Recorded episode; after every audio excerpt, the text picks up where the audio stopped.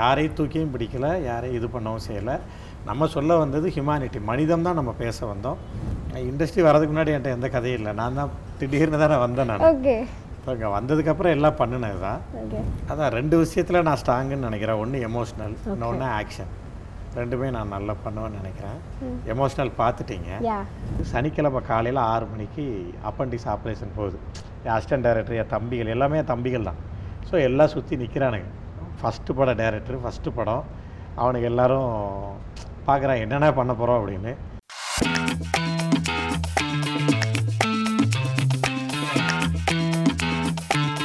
Hi hello வணக்கம் and welcome to the show இது spotlight நம்ம ஸ்பாட்லைட்டில் இன்றைக்கி நம்ம யாரை மீட் பண்ண போகிறோம் அப்படின்னு பார்த்தீங்கன்னா Ayothi movie director Manthiramoorthy sir தான் நம்ம கூட இருக்கார். இன்றைக்கி அயோத்தி படத்தை பற்றி நிறைய விஷயங்கள் கேட்டு தெரிஞ்சுக்க போகிறோம் ஸோ அதுக்கு முன்னாடி அவர் வெல்கம் பண்ணிடலாம். வெல்கம் சார் ஸோ வணக்கம். ஃபர்ஸ்ட் ஆஃப் ஆல் எப்படி இருக்கீங்க? ரொம்ப நல்லா இருக்கேன். சூப்பர் உங்களோட ப்ராஜெக்ட் அதாவது அயோத்தி சக்ஸஸ்ஃபுல்லாக இப்போ தேட்டரில் ரன்னிங்கில் இருக்குது ஸோ அதை பற்றி நீங்கள் எப்படி நினைக்கிறீங்க? எப்படி இப்போ ஃபீல் பண்ணுறீங்க நீங்கள் ரொம்ப ஹாப்பியாக இருக்குது நான் நினச்சதை விட நல்ல ரெஸ்பான்ஸ் இருக்குது முதல்ல வந்து மீடியாவுக்கும் பத்திரிக்கைக்கும் மக்களுக்கும் தொலைக்காட்சிக்கும் எல்லாத்துக்கும் நன்றி சொல்லிக்கிறேன். ஏன்னா எல்லாருமே வந்து கிட்டத்தட்ட எந்தவித எதிர்பார்ப்புமே இல்லாமல் ரிலீஸ் ஆகிருக்குன்னு எல்லாரும் சொன்னாங்க. ஸோ மக்களாகிய மக்களும் நீங்களும் தான் எல்லாத்தையும் கொண்டு போய் சேர்த்துருக்கீங்க. அதுக்கு ஒரு பெரிய நன்றி. சூப்பர் சார் ஸோ நீங்கள் ஒரு டெபியூ டேரக்டராக தமிழ் இண்டஸ்ட்ரிக்கு வந்து என்ட்ரி கொடுத்துருக்கீங்க. ஸோ உங்களை நாங்கள் வந்து ரொம்ப அழகாகவே வரவேற்றிருக்கோம். ஏன்னா நீங்களே சொல்லிட்டீங்க எதிர்பார்த்ததை விட மக்கள் வந்து ரொம்ப சூப்பராகவே ரெஸ்பான்ஸ் கொடுத்துருக்காங்க. ஸோ நீங்கள் உங்களை பற்றி சொல்லுங்கள் நீங்கள் எங்கேருந்து வரீங்க? உங்கள் ஊர் என்ன? நீங்கள் எங்கேருந்து வரீங்க? அதெல்லாம் பற்றி சொல்லுங்கள் சொந்த ஊர் திருநெல்வேலி. ஓகே பிறந்தது வளர்ந்தது படித்தது எல்லாமே அங்கே தான் ஓகே திருநெல்வேலியில் படித்ததுக்கப்புறம் பிஎஸ்சி சுவாலஜி படித்தேன். ஓகே படித்து முடிச்சதுக்கப்புறம் ஈரோடு போனேன் ஒர்க் பண்ணதுக்கு ஈரோட்டில் ஒரு ரெண்டு வருஷம் ஒர்க் பண்ணேன். அதுக்கப்புறம் ஈரோட்டில் தான் ஒரு அண்ணா ஒருத்தர் சொன்னார். நீங்கள் சும்மா இப்போ வெளி வீட் ஊரை விட்டு ஊர் போகும்போது நைட் ஆனால் செகண்ட் ஷோனா படம் பார்த்துட்டு அப்படி இப்படி அதை பற்றி டிஸ்கஷன்லாம் போயிட்டே இருக்கும் இல்லையா? அப்போ சூர்யா அப்படின்னு ஒரு அண்ணா அவர் வீரகுமார் ஒரு பேர் அவர் தான் சொன்னார் சினிமாவுக்கு போகிறியா அப்படின்னு கேட்டார். அதுக்கு முன்னாடி வரைக்கும் நமக்கு எந்த எந்த ஐடியாவும் கிடையாது.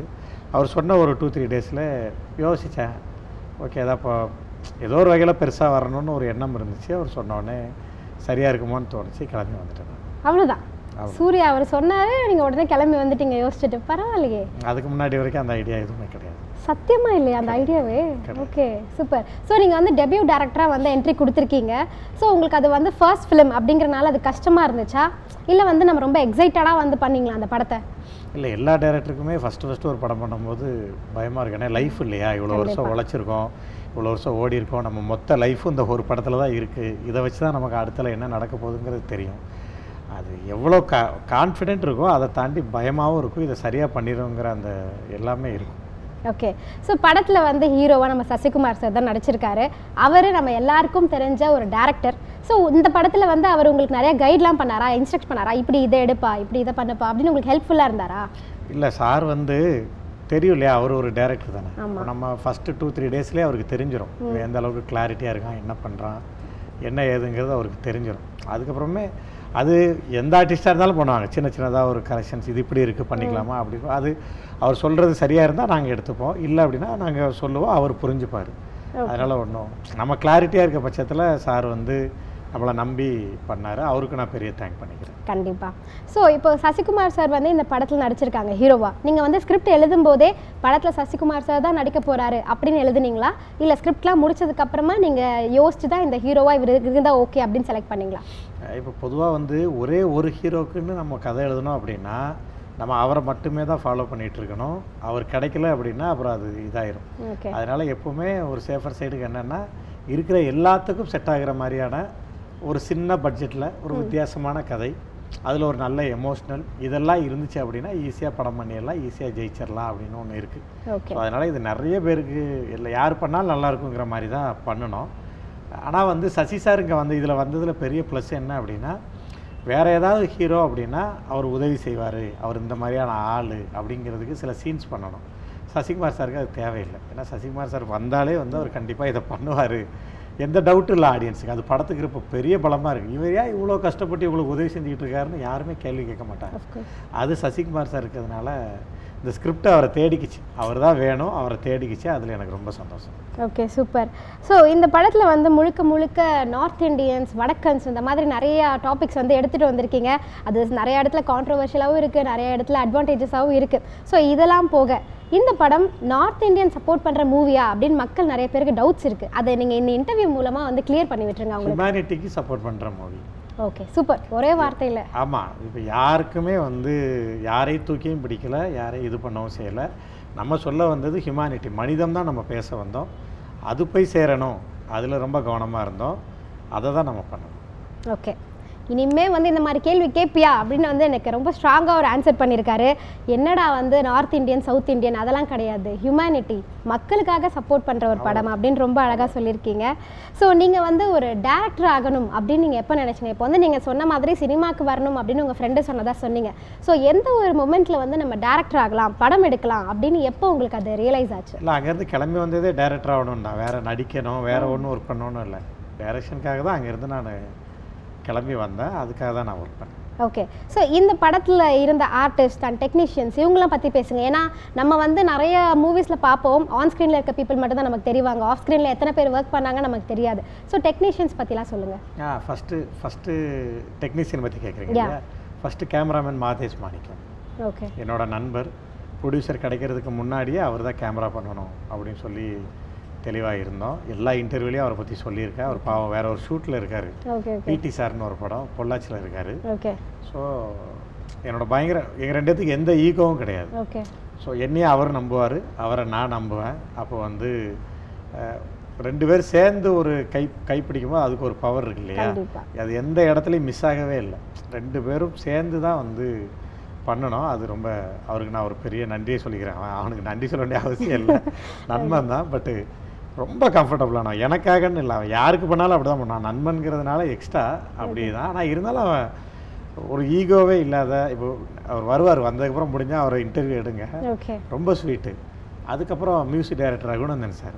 Raghunandan sir Thenmerku Paruvakaatru Neerparavai சுந்தர பாண்டியன் அஹ், மத யானை கூட்டம் இதெல்லாம் பண்ணியிருக்காரு. இது ஒரு எமோஷனல் படங்கிறதுனால அவர் நிறைய இந்த மாதிரியான படங்கள் ஹேண்டில் பண்ணியிருக்காருங்கிறதுக்காக நம்ம அவரை கூப்பிட்டோம். ரொம்ப அழகாக அவர் தெரிஞ்சிருச்சு ஃபஸ்ட்டே இது வேறு மாதிரி ஒரு படம். இதை விட்டுறக்கூடாது. இதுக்கான நியாயம் சேர்க்கணும்னு சொல்லிட்டு நிறைய உழைச்சாரு. நிறைய சாங்குக்காக நிறைய மெனக்கிட்டாரு. நிறைய டியூன்ஸ் கொடுத்தாரு.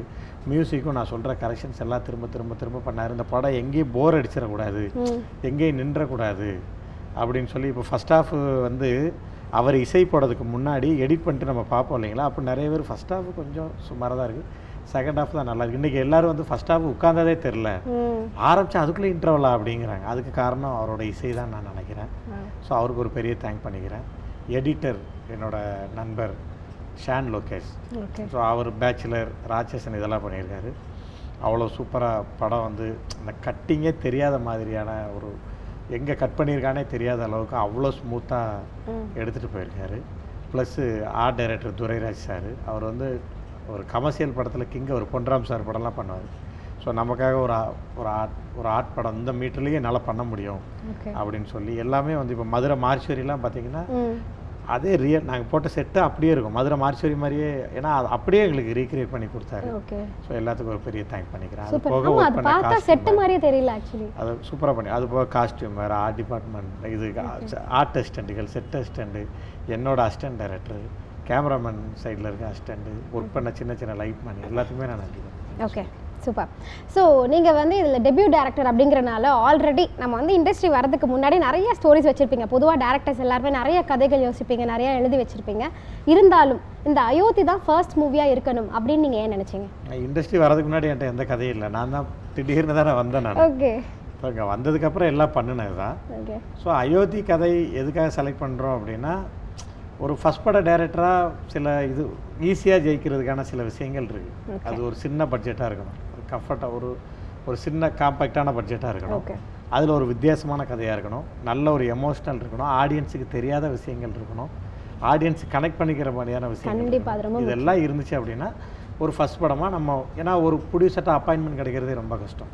கிட்டத்தட்ட six month four month three months follow பண்ணி தான் ஒரு அப்பாயின்மெண்ட் கிடைக்கும்.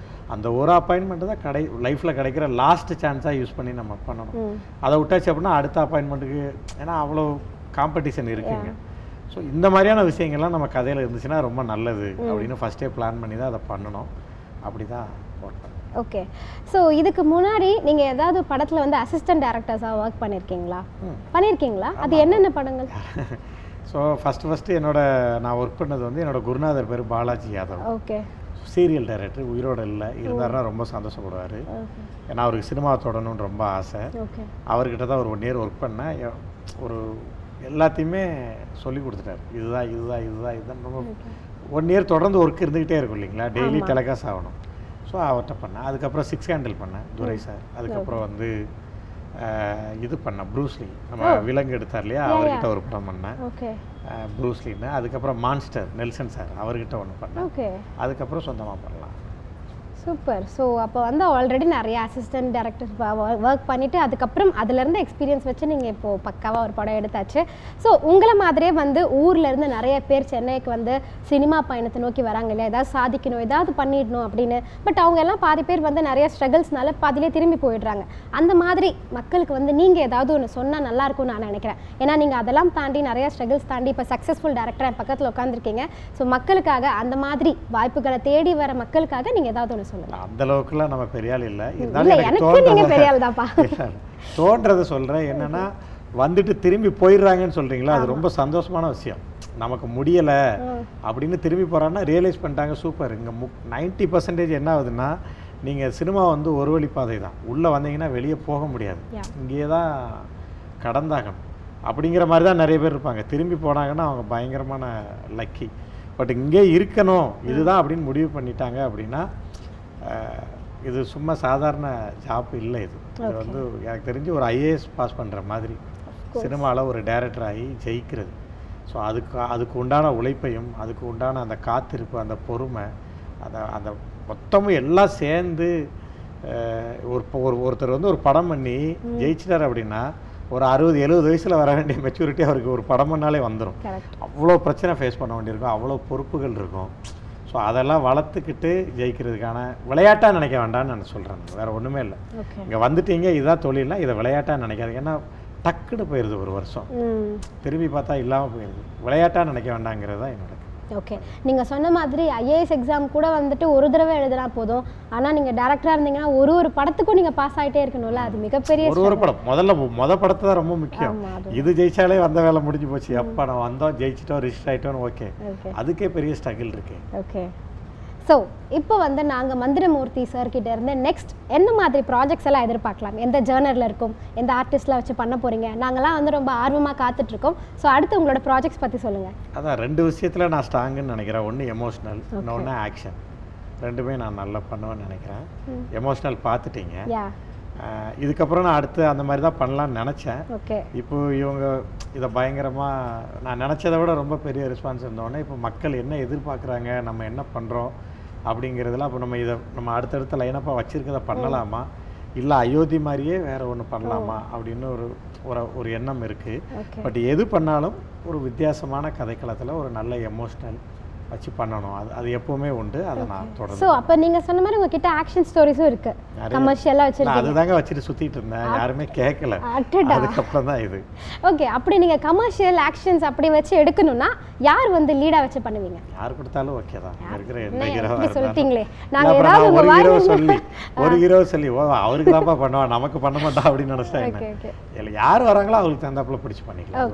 விஷயம் ஓகே ஃபைன் நீங்கள் வந்து இப்படி ஈஸியாக ஒரு ஆன்சர் சொன்னனால நான் இன்னொரு வழியில் வரேன் ஒரு கொஸ்டின் எடுத்துக்கிட்டு இப்போ நீங்கள் வந்து ஏதாவது ஒரு கதை எழுதும்போது இந்த கதைக்கு வந்து இந்த ஹீரோ கரெக்டாக இருப்பாருப்பா பர்ஃபெக்டாக சூட் ஆவார் அப்படின்னு நினச்ச ஏதாவது ஒரு கதை இருக்கா? ஒரு ஹீரோ இருக்காங்களா? இல்ல நான் அதுதான் உங்ககிட்ட சொன்னேன். எல்லா கதையுமே எல்லாத்துக்கும் பொருந்துற மாதிரி தான் நான் பண்ணுவேன். அப்போ ஒரு ஆளை பர்டிகுலராக வைக்க மாட்டீங்க. ஒரு ஆளை மட்டும் நம்பி நான் பண்ண மாட்டேன். எல்லாத்துக்கும் பொருந்துற மாதிரி பண்ணுவேன். யார் கிடைக்காங்களோ அதுக்கு தகுந்தாப்புல லைட்டாக மாற்றிக்குவேன் ஓகே சரி இப்போ வந்து நிறைய ஒரு பிராண்ட் உருவாயிட்டு இருக்கு இந்தியா ஃபுல்லாக வந்து என்னன்னா pan Indian movie pan Indian movie அப்படின்னு எங்கே பார்த்தாலும் ரிலீஸ் பண்ணிட்டு இருக்காங்க ஸோ அந்த மாதிரி அந்த கதைகளை பற்றியோ இல்லை அந்த படத்தை பற்றியோ உங்களோட அபிப்பிராயம் என்ன? நல்ல விஷயம் தானே. எல்லா மார்க்கெட்டும் ஒரு படம் எல்லாத்துக்கும் போடுறது பட் அயோத்தி அந்த மாதிரி பிளான் பண்ணி எடுக்கல. இப்போ எல்லாரும் சொல்றாங்க ம். இது பேன் இந்தியா ஸ்டோரி எல்லா இடத்துக்கும் பண்ணலாம் பட் தமிழுக்கு மட்டும் தான் இது இது ரீமேக் ஆகும்னு நினைக்கிறேன். ஓ சூப்பர் சூப்பர் தெரில எங்கள் ப்ரொடியூசர் தான் அந்த கால் எடுக்கணும். ஆனால் நிறைய பேர் சொல்கிறாங்க அதை. ஸோ பேன் இந்தியா மூவியாக இது எடுக்கல பட் பேன் இந்தியா மூவி நல்ல விஷயம் தானே. ஒரு மார்க்கெட்டில் ஒரு ஒரு லாங்குவேஜில் இப்போ காந்தாராவாக இருக்கட்டும் கேஜிஎஃபாக இருக்கட்டும். எல்லா லாங்குவேஜுக்கும் போய் ஜெயிக்கிறது ரொம்ப நல்ல விஷயம் தானே. கண்டிப்பா. இப்போ அயோத்தி வந்து நீங்க மேபி ரீமேக் பண்ணலாம் அப்படின்னு சொல்லியிருக்கீங்க பட் இதுக்கப்புறம் உங்களோட ஸ்கிரிப்ட்ல ஏதாவது பேன் இந்தியன் ஃபிலிம் வச்சிருக்கீங்களா?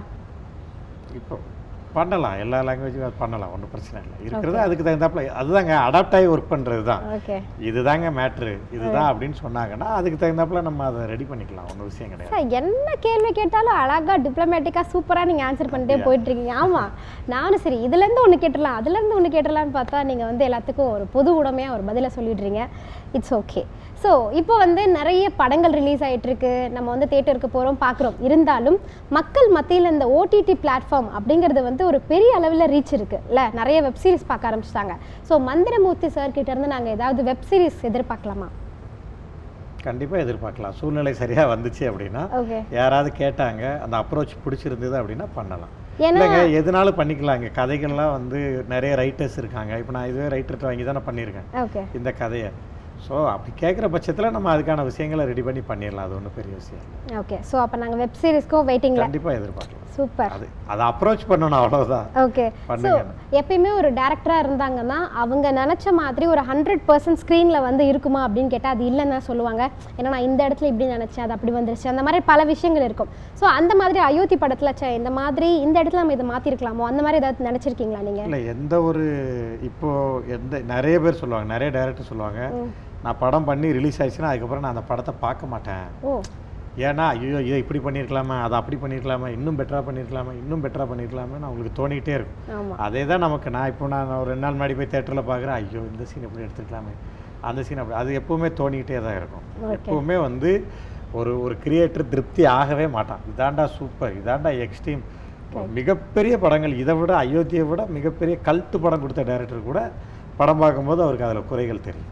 அஃப்கோர்ஸ் ஸோ நம்ம அடுத்தடுத்து அதை பார்க்கும்போது வேணும்னா இதை இது இதுக்கப்புறமா இன்னொரு படத்தில் அதை சரி செஞ்சுக்கலாம். பட் அதை பார்த்துட்டே இருந்தோம்னா இது இப்போ நீங்க இருப்பீங்க. ஆ, நீங்க ஏதாவது ஒரு ஒரு ஒரு பிரச்சனையை ஃபேஸ் பண்ணியிருப்பீங்க. உங்ககிட்ட ஒரு கேள்வி கேட்டு ஒருத்தவங்க உங்களை மடக்கியிருப்பாங்க.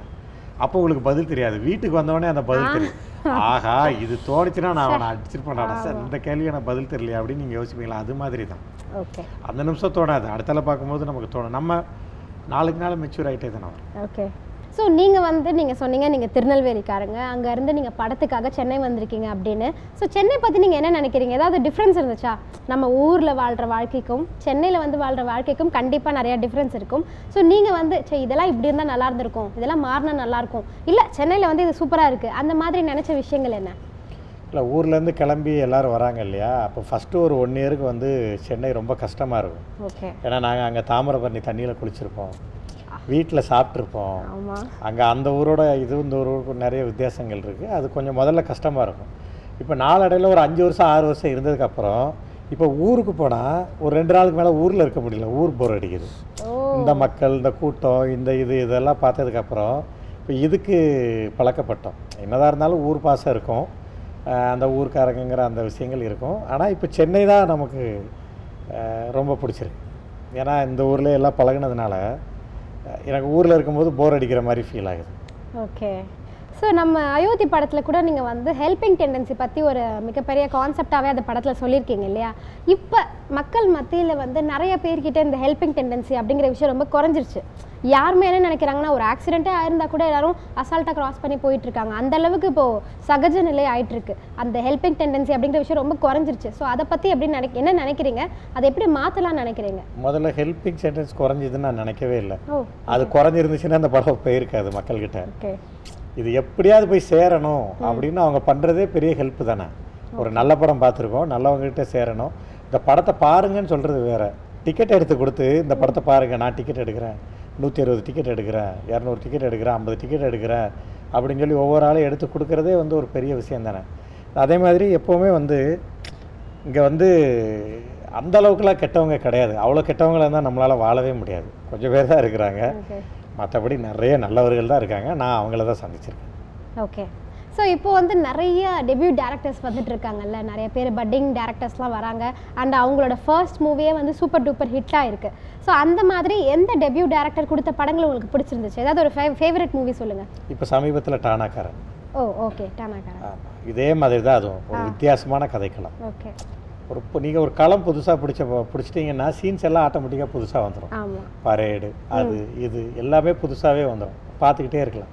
ஸோ அந்த வகையில் டானாக்காரன் ஜெய் பீம் அந்த படங்கள்லாம் இல்லை நம்ம கமர்ஷியல் படம் ஆர்ட் ஃபிலிம்லாம் எதுவுமே பார்க்கறதில்ல. நல்லா இருந்துச்சுன்னா எல்லா படத்தையும் பார்க்குறது தான் எல்லாத்தையுமே பிடிக்கும். ஓகே ஸோ அந்த மாதிரி டெபியூ டேரக்டர்ஸ் கொடுக்குற படங்கள் எல்லாமே ஃபர்ஸ்ட் படம் வந்து செம மாசம் ஹிட் ஆயிடுது அது எதிர்பார்த்தாகுதோ எதிர்பார்க்காம ஆகுதோ அது secondary but super duper hit ஆயிடுது அதே மாதிரி அவங்களுக்கு ஒரு ப்ரெஷர் வந்துடுது ரெண்டாவது படத்தையும் வந்து கண்டிப்பாக நம்ம ஹிட்டாக கொடுத்துடணும் அப்படின்னு ஒரு பெரிய ஹீரோஸ் வச்சு கொடுக்க ஆரம்பிச்சிடுறாங்க.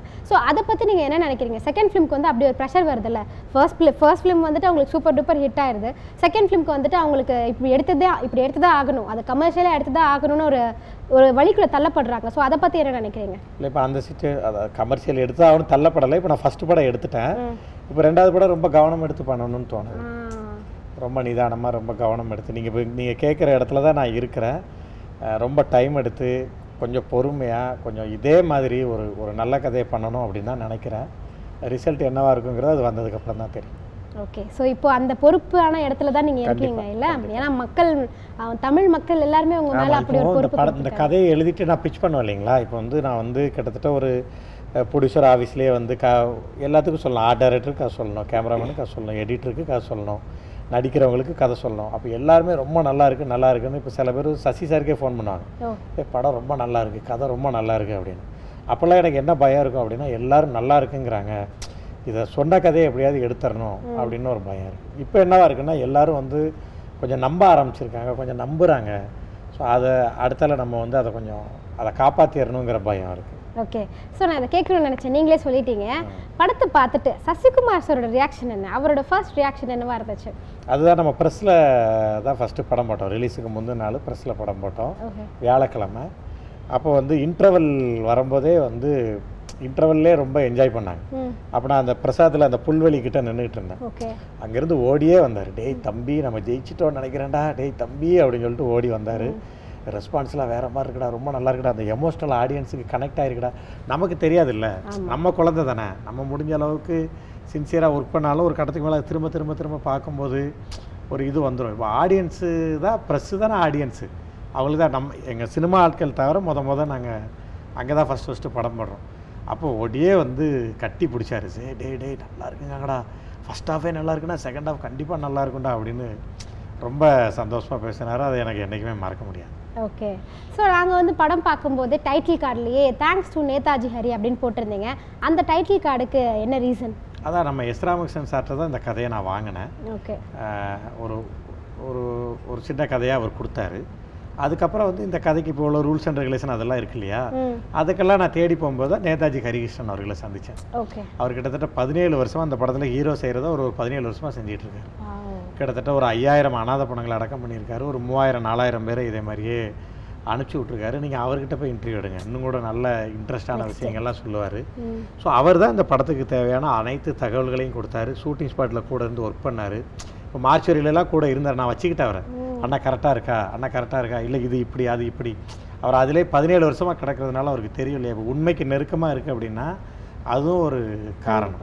ஸோ அந்த படத்துக்கு தேவையான அனைத்து தகவல்களையும் இந்த படத்துக்கு தேவையான சில நல்ல நல்ல விஷயங்கள் இப்போ சொல்கிறோம்ல தீபாவளி அன்னைக்கு பட்டாசு வாங்கி தரலனா கூட சாவான்னு ஒரு டைலாக் ஸோ அந்த மாதிரியான விஷயங்கள் அவரை பார்க்க வந்த காவல் நிலையம் அவங்க பேசிக்கிறது அதை எல்லாத்தையும் வந்து ஃபுல்லாக ஸ்டடி பண்ணி அதுக்கப்புறம் தான் பண்ணோம். அவரோட அவர் தான் இந்த கதைக்கு தேவையான அனைத்து சம்பவங்களையும் அதை நான் சினிமாவுக்கு தகுந்த மாதிரி மாற்றிக்கிட்டேன் அந்த ரூல்ஸ் அண்ட் ரெகுலேஷன்கள் அது இதுன்னு எல்லாமே நிறைய கொடுத்தாரு அவர். ஓகே. ஸோ அப்போ இந்த கதையோட ரியல் ஹீரோ வந்து அவர் இல்ல? அவரோட அவர் இதை பண்ணிட்டு இருக்காருல்ல ரொம்ப வருஷமா அவர் இதை வந்து பண்ணிட்டு இருக்காரு ஒரு அவர் மட்டும் இல்லைங்க நிறைய ரியல் ஹீரோ இருக்காங்க. துபாயிலேருந்து ஒருத்தர் ஃபோன் பண்ணுறாரு சார் இதை நான் பண்ணிட்டு இருக்கேன் சாருங்காரு திருச்சியில் யாரோ இருக்கதா கல்வி நீங்கள் யூடியூப்பில் அடிச்சீங்கன்னா நிறைய பேர் வருவாங்க. இந்த மாதிரியான விஷயங்கள் நிறைய பேர் பண்ணிக்கிட்டு இருக்காங்க. அதில் நான் சந்திச்சது நேதாஜி ஹரிகிருஷ்ணன் அவர் ஓகே. ஸோ நீங்களே சொன்னீங்க இந்த படத்தில் வந்து டிஃப்ரெண்ட்டான டயலாக்ஸ் நிறையா கொடுத்துருக்கீங்க. ஸோ அந்த டைலாக்ஸ்க்கெலாம் பின்னாடி இருக்கிறது யார்? நீங்களா? இல்லை அந்த ஆர்டிஸ்ட்டுக்கே நீங்கள் ஃப்ரீடம் கொடுத்துட்டீங்களா? இப்போ புகழ் கூட ஒரு டயலாக் சொல்லியிருப்பாரு. நல்லா இருந்துச்சு அந்த டயலாக் கேட்கறதுக்கு சொல்லுங்க எந்த டைலாக் ஆ, மெட்ராசியா நீங்க தான்டா பரதேசி. எங்களை தப்பு சொல்றீங்க. அந்த ஸோ அந்த டயலாக் எல்லாம் கூட நல்லா ஸ்ட்ராங்கா மக்கள் மனசுல நிக்கிற மாதிரி இருந்துச்சு. அந்த டயலாக்ஸ்க்கெல்லாம் நீங்களே ஃப்ரீடம் கொடுத்துட்டீங்களா ஆர்டிஸ்ட்க்கு நீங்க சொல்லிக்கோங்க. இந்த இந்த இடத்துக்கு இது நல்லா இருக்கும்னு அவங்க சொல்றது பிடிச்சிருந்து நீங்க ஏத்துக்கிட்டீங்களா? இல்ல நீங்களே அந்த டயலாக்ஸ் கொடுத்தீங்களா? இல்லை எல்லா பேரும் எல்லா கதையோட வசனம் அது. நான் தான் எழுதினேன். அது ஸ்பாட்டுக்கு போகும்போது சில டைம் ஆர்டிஸ்ட் ஒன்று சொல்லுவாங்க. ஆமா. அது நல்லா இருந்துச்சுன்னா எடுத்துக்கிறதா? நமக்கு எந்த ஈகோவும் கிடையாது. படம் நல்லா வரணும் அவ்வளவுதான். சில விஷயங்கள் புகழ்லாம் நிறைய. ஓன் டைலாக் போடுவார். நீ வந்து காக்கி சட்டை மேலே கை வச்ச நீ வெள்ளை சட்டை மேலே கை வச்ச அவன் காக்கி சட்டைக்கு போக அது அவர் தான் சொன்னார் அந்த மாதிரி நல்லா இருக்க பட்சத்தில் எடுத்துக்கிடுவோம். நல்லா இல்லைன்னா தலைவா இது கதையில் ஒட்டல தலைவா அப்படின்னும் சொல்லிக்கிட்டோம் அது அவங்க சொல்லும்போது அது நல்ல விஷயங்கள் சொல்லும்போது ஏற்றுக்கிறது நல்லது தானே எல்லாரோட விஷயங்களும் சேர்ந்து தானே ஒரு நல்ல சினிமா. கண்டிப்பா. தமிழ் மூவிஸ் நிறைய பார்த்துருப்பீங்க. நீங்கள் வந்து ஒரு டேரக்டர் ஆகிறதுக்கு முன்னாடி எக்கச்சக்கமான கதைகள் கேட்டிருப்பீங்க. ஸோ தமிழ் இண்டஸ்ட்ரியில் உங்களுக்கு ஆல் டைம் ஃபேவரட் மூவி இதுதான்ப்பா எனக்கு எப்பயுமே பிடிக்கும். எத்தனை தடவை வேணால் நான் ரிப்பீட்டில் பார்த்துட்டே இருப்பேன். அப்படின்னா அது என்ன படம்? நிறைய படங்கள் இருக்கு. ஓகே நிறைய படங்கள் இருக்கு. நிறைய நல்ல டேரக்டர் இருக்காங்க. நீங்கள் கேட்குறதுனால குறிப்பிட்டு எனக்கு எதுவுமே சொல்ல முடியல. ஏதாவது ஒரு ஒன் டூ இருக்க பெரிய டேரக்டரு பெரிய படங்கள் பெரிய டேரக்டரோட படங்கள் பெரிய படங்கள் எல்லாமே எனக்கு பிடிக்கும். ஓகே அப்போ உங்களோட ஃபேவரட் டேரக்டர்ஸ் யார்? அதுதான் சொன்னேன். நான் நான் வந்து யதார்த்த படங்களையும் பண்ணுறவன் கமர்ஷியல் படங்களையும் ரசிக்கிறவன் எல்லாமே எனக்கு பிடிக்கும். நல்லா இருக்கணும் மொத்தத்தில். ஓகே அந்த மாதிரியான விஷயங்கள். எனக்கு ரெண்டையுமே ரசிக்க முடியும். ரெண்டுமே நான் ரசித்து பார்க்குறது மொத்தத்தில் எங்கேஜ் பண்ணணும். நல்லா இருக்கணும். அவ்வளோதான் விஷயம் சரி இப்போ வந்து நிறைய டேரக்டர்ஸ் வந்து ட்ரூ இன்சிடென்ட்ஸ் பேஸ் பண்ணி நிறைய படங்கள் டைரக்ட் பண்ணிட்டு இருக்காங்க இல்லையா? நறு அதுவும் வந்து நிறைய சக்ஸஸ்ஃபுல்லாகவும் போயிருக்கு. ஸோ அந்த மாதிரி ஒரு ட்ரூ இன்சிடென்ட் பேஸ் பண்ணி ஒரு கதையாக நீங்கள் எடுக்கிறதா இருந்தால் இப்போ சமுதாயத்தில் எதை வச்சு நீங்கள் கதையை எடுப்பீங்க? ஒரு உண்மை சம்பவமாக வச்சு நீங்கள் எடுக்கிறதா? இதுவே பேசுகிறான் ட்ரூ ஈவெண்ட்ஸ் தானே? ஓ ஆமாம் ட்ரூ ஈவெண்ட்ஸ் தானே? நிறைய உண்மை சம்பவங்களின் தொகுப்பு. நான் எல்லா படமுமே வந்து ஸ்ட்ரைட்டாக அந்த இடத்துக்கே போய் விசாரித்து அதை என்னன்னு பார்த்து பண்ணலான்னு ஆசைப்பட்றேன். ஓகே. அந்த மாதிரி ஒரு கதையாக தான் அடுத்த படம். ஓகே ஸோ அதுவுமே அப்போ நாங்கள் உண்மை சம்பவமாக அதை வச்சு தான் நீங்கள் எடுக்க போகிறீங்க எல்லா கதையுமே அதை அப்படி தான் பண்ணலாம் ஓகே சூப்பர் ஸோ நீங்களே ஒரு நம்ம கற்பனையை விட யதார்த்தம் ரொம்ப சூப்பராக இருக்குங்க. நம்ம சில சில நடந்த விஷயங்கள் நம்ம கற்பனையே பண்ண முடியாத அளவுக்கு இருக்குது. ஓகே அதுதான் அது இன்னும் கூட நல்லா இருக்கும்னு தோணுது. அது சினிமாவுக்கு தகுந்த மாதிரி சில விஷயங்கள் மாற்றணும் அவ்வளவுதான். ஓகே ஸோ இப்போ வந்து நிறைய இந்த டபுள் ஹீரோ சப்ஜெக்ட்ஸ் அப்படின்னு நிறைய வந்துட்டு இருக்கு பட் அது வந்து அதர் லாங்குவேஜஸ்ல நிறைய இருக்கு. தமிழில் பார்த்தீங்கன்னா கொஞ்சம் அது கம்மி தான். மற்ற லாங்குவேஜஸ் கூட கம்பேர் பண்ணும்போது. ஸோ நீங்கள் ஏதாவது ஸ்கிரிப்ட் வந்து டபுள் ஆக்ஷன் ஹீரோஸ்க்கு ஏதாவது வச்சிருக்கீங்களா? கேட்டால் பண்ணிக்க வேண்டியதுதான். டபுள் ஆக்ஷன் ஏதாவது இந்த மாதிரி ஒரு கதை இருக்கா? அதுதான் நான் சொல்லிக்கிட்டேன் இல்லைங்க. இங்கே என்னென்னா நானே சிந்திக்கிறதா இருந்தால் தான் கஷ்டம்.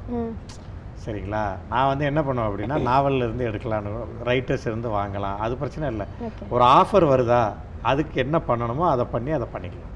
ஓகே. இல்லை அது அப்படி அப்படி கிடைக்காத பட்சத்தில் கொஞ்சம் வெயிட் பண்ணுங்க அது இல்லை. அப்படிங்கிற மாதிரி சொல்லிக்கலாம் அவ்வளோ ஓகே. ஸோ அயோத்தி ஷூட்டிங் ஸ்பாட்டில் என்னெல்லாம் நடந்துச்சு? ஏதாவது ஒரு இன்ட்ரெஸ்டிங்கான விஷயம் எங்கள் கூட ஷேர் பண்ணுறதுக்கு இருக்கா? என்கிட்ட எந்த இன்டர்வியூலையுமே சொல்லாத ஒரு விஷயத்த சொல்கிறேன் ஓகே. என்னென்னா ஷூட்டிங் வந்து திங்கக்கிழமை ஆரம்பிக்குதுன்னு வச்சுக்கோங்களேன். சரி. வெள்ளிக்கிழமை காலையில் நான் வந்து இதை நீங்கள் டாப்பிக்காக போட்டுருவீங்கல்ல ஆ ஹெட்லைனில் கண்டிப்பாக கண்டிப்பாக ஸோ வெள்ளிக்கிழமை காலையில் நான் மதுரையில் இறங்குறேன். இறங்குனதுலேருந்து வாமிட்டு இறங்குனதுலேருந்தே வந்து வாமிட்டு எதை சாப்பிட்டாலும் வாமிட் சாப்பாடு சாப்பிட்டா வாமிட் ஆகுது. அதுக்கடுத்தால வந்து சரி ஓகே ஜூஸ் குடித்தா வாமிட் ஆகுது. அப்புறம் தண்ணி குடித்தா வாமிட் ஆகுது. ஸோ அன்னைக்கு ஈவினிங் வந்து நான் வந்து டாக்டரை போய் பார்க்குறேன். ஸ்கேன் பண்ணிட்டு வாங்கன்ட்டாங்க. ஸ்கேன் பண்ணி பார்த்தா உங்களுக்கு அப்பண்டிஸ் இருக்குது ஆப்ரேஷன் பண்ணணுங்கிறாங்க. இல்லைங்க? நாளை கழிச்சு ஷூட்டு நான் ஒரு ஒரு மாதம் கழித்து பண்ணுறேன் இல்லை இல்லை நீங்கள் இப்போவே பண்ணி ஆகணும் பண்ணலை அப்படின்னா குடல் உள்ளே வெடிச்சிரும். அப்புறம் நீங்கள் வயிறை கழிச்சு ஃபுல்லாக குடலை க்ளீன் பண்ணி நீங்கள் சிக்ஸ் மந்த் ரெஸ்ட் எடுக்க வேண்டியிருக்கும் அப்படிங்கிறாங்க திங்கக்கிழமை ஷூட்டு வெள்ளிக்கிழமை நைட்டு சொல்கிறாங்க அப்போ நான் சொல்கிறேன் சரி அப்போ நாளைக்கு காலைல நீங்கள் ஆப்ரேஷன் பண்ணுங்கள் நான் திங்கக்கிழமை ஷூட் போகிறேன் குறைஞ்சது ஒன் வீக்காவது ரெஸ்ட் எடுக்கணுங்கிறாங்க நான் இவ்வளோ நாள் கஷ்டப்பட்டு இவ்வளோ விஷயங்கள் பண்ணி ஒன்று நடந்துருக்கு. ஸோ அதை என்னால் விட்டு கொடுக்க முடியாது அப்படிங்கிறேன். இல்லை உன்னால் எந்திக்கவே முடியாதுன்னு அவங்க சொல்கிறாங்க நீங்கள் என்ன ஞாயிற்றுக்கிழமை நைட்டு டிஸ்சார்ஜ் பண்ணுங்கள் நான் ஷூட்டுக்கு போகிறேங்கிறத நான் பார்த்துக்கிறேன். அப்படின்னு சொல்லிட்டு சனிக்கிழமை காலையில் ஆறு மணிக்கு அப்பண்டிஸ் ஆப்ரேஷன் போகுது. என் அசிஸ்டன்ட் டைரக்டர் என் தம்பிகள் எல்லாமே என் தம்பிகள் தான். ஸோ எல்லாம் சுற்றி நிற்கிறானுங்க ஃபஸ்ட்டு பட டைரக்டர் ஃபஸ்ட்டு படம். அவனுக்கு எல்லோரும் பார்க்குறான் என்னென்ன பண்ண போகிறோம் அப்படின்னு. இப்போ அனசீசியாக கொடுத்து ஆப்ரேஷன் பண்ணி கொண்டு வந்து ரூமில் போட்டாங்க. நான் மயக்கத்தில் இருக்கேன்.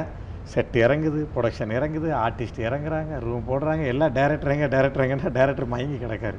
மறுநாள் ஷூட்டு இன்னைக்கு சனிக்கிழமை ஆப்ரேஷன் திங்கக்கிழமை ஷூட்டு ஸோ ரெண்டு ஞாயிற்றுக்கிழமை காலையில் நான் என்ன பண்ணுறேன் அப்படின்னா நான் எந் நான் எந்திரிச்சு நடக்கணும் அப்படிங்கிறேன். அப்போ வந்து யாருமே ஒத்துக்கலை.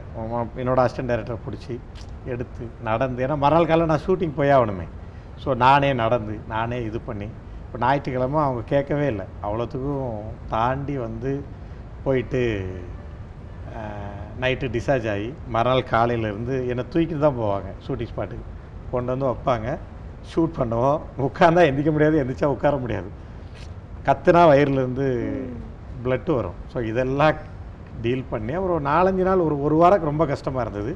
அதுக்கப்புறம் நார்மலாகிடுச்சு அது எனக்கு இந்த கதைக்கு உதவிருச்சு. ஒரு வழியாக ஒரு எமோஷ்னலாக ஒரு கதை பண்ணுறோம் உள்ளுக்குள்ளேயே அந்த எமோஷ்னல் ஒரு பக்கம் ட்ராவல் ஆகி போயிட்டு இருக்கு நிறைய சம்பவங்கள் நடந்தது. நீங்கள் சொன்னீங்களா எதாக இருந்தாலும் ஒரு வரியில் பதில் சொல்லிடுறான் ஒரு வரியில் பதில் சொல்ல. அதனால் உங்களுக்கு இந்த விஷயத்த சொல்கிறேன் வேறு யாருக்குமே நான் சொல்லலை. ஓகே.